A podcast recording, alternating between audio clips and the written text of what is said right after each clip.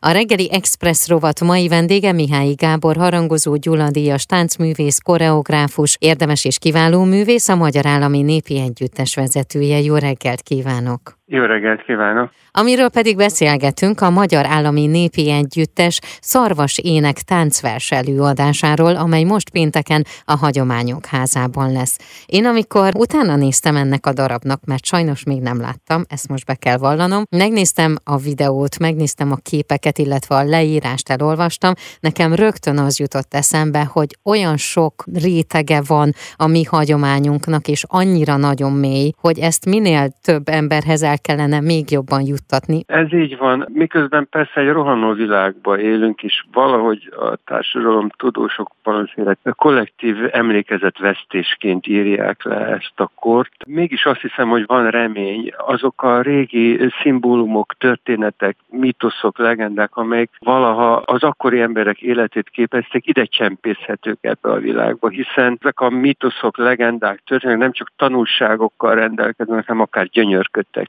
embernek is fölemelik az embert. Mi magyarok valahogy azt hiszem a szarvas mitológiában, uh-huh. mágiájában is élünk egy kicsit, hiszen eredet mitoszunk Hunor és Magor, aki egy csodaszarvas üldözve jut az új hazába. Ott vannak a regős énekeink, amelyik szintén csodaszarvasról énekelnek, amelyik a napot és a holdat a szarva között tartja, de hát Bartók Bélag jó voltából megismerkedtünk egy román kolindával, ez pedig a szarvassá változott uh-huh. fiúk legendájával, amelyik óriási hatással volt a háború környéki magyar értelmiségre. Juhász Ferencnek van egy csodálatos verse, amelyik városi fiú a városba kerüléséről, szarvassá változásáról ír. Tehát ez az előadás ezt a szarvas univerzumot járja uh-huh. körül, a szükség és törvényszerű átváltozást, ahogy uh-huh. mi a most a szarvassá változók fiúk témáját emelem ide be. Mi emberek, akiknek az életünk egyszerűen törvényszerű része,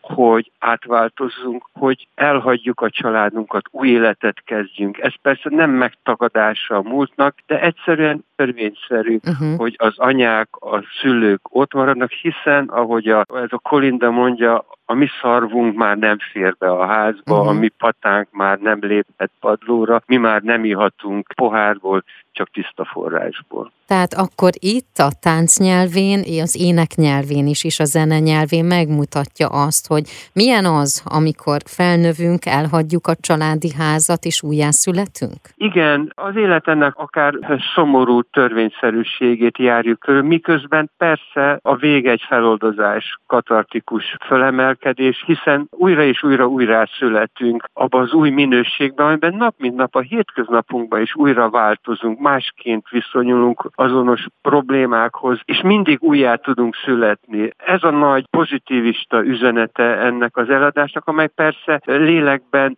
mély hullámveréseken jutunk el. Én azt hiszem az eddigi előadások végkicsengése, közönsége reakciója után, hogy egy közös katarzisig. Február 10-én pénteken lesz látható tehát a szarvasének táncvers, de ebben segítsen még egy picikét, hogy a táncverset azt hogyan értelmezzük? Ha most egy irodalmi példával akarnám ezt legpontosabban kifejezni, akkor tánc a maga szimbolikus nyelvezetével, a mozdulat liturgiájával inkább hasonlít a vershez, mint mondjuk egy novellához, amelyik leíró, cselekményes. Sokkal szimbolikusabb a mozdulat, ezért én önmagamban közelebbinek éreztem táncvers, mint egy műfajt. Hát azt hiszem, hogy ez uh-huh. lehet, hogy ezt én találtam ki, de sokkal közelebb innek éreztem ehhez a témához mondani valóhoz, ahol inkább lirikus gondolatokon, asszociációkon keresztül jutunk el a végkifejletig,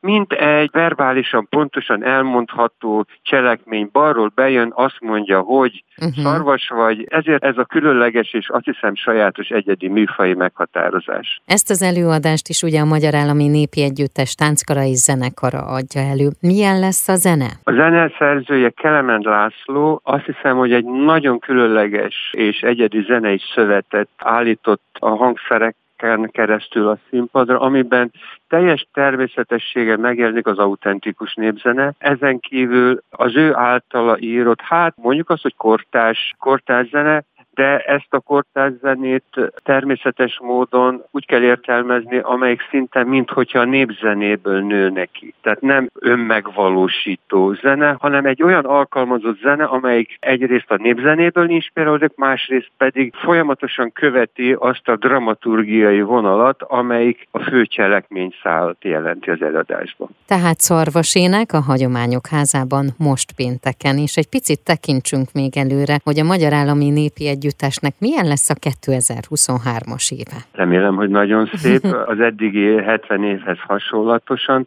Talán néhány nagyon fontos eseményt. Az év első feléből Magyarországon áprilistól indul a Színházi Olimpia. Ez azt hiszem, hogy a magyar előadóművészet színházi élet és táncélet számára is egy világra szóló esemény. Ehhez kapcsolódik a Magyar Állami Népi Együttes. Itt a Hagyományok Házában egy mini fesztivált rendezünk, ahol az Állami Népi Együttes mellett török együttes, spanyol együttes érkezik, és felvidékről is egy kiváló magyar táncegyüttes. Néhány napos turnéra indulunk Horvátországba, nagyon várom, hiszen van egy előadásunk, amelynek az a cím, hogy Ezer arcú délvidék, azt a terület hagyományos kultúráját állítja színpadra, amely terület ma egy része Szerbiához, második része Horvátországhoz tartozik. Az előadás teljes természetességgel nem csak ezen a területen élő magyar hagyományokra koncentrál, hanem szerb és horvát és még sváb kultúra is megjelenik benne, hagyományos kultúra. Szóval egy nagyon izgalmas tükre ez ennek a délvidéki területnek, és hát egy harmadik, amelyet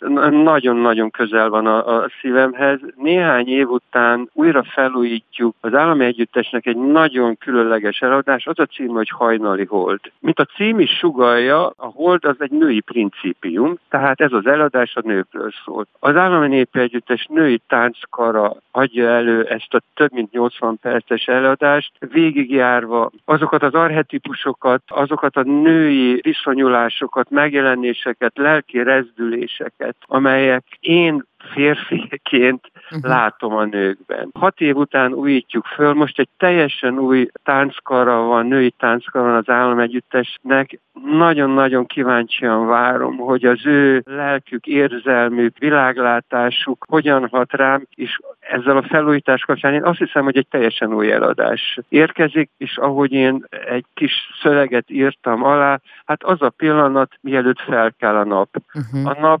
maszkulin, férfi szimbólum, szóval ez eladás nem szól más, mint a várakozásról, hogy jöjjenek a férfiak. Nagyon szépen köszönöm. Akkor beszélgessünk még idén is sokszor, és számoljunk be a hallgatóknak a Magyar Állami Népi Együttes programjairól, vagy arról, hogyha éppen valami nagyobb esemény történt. Nagyon szépen köszönöm. Köszönöm szépen. A reggeli Express rovat mai vendége Mihály Gábor volt harangozó gyuladíjas táncművész, koreográfus, érdemes és kiváló művész, a Halhatatlanok Társulatának örökös tagja, a Magyar Állami Népi Együttes vezetője.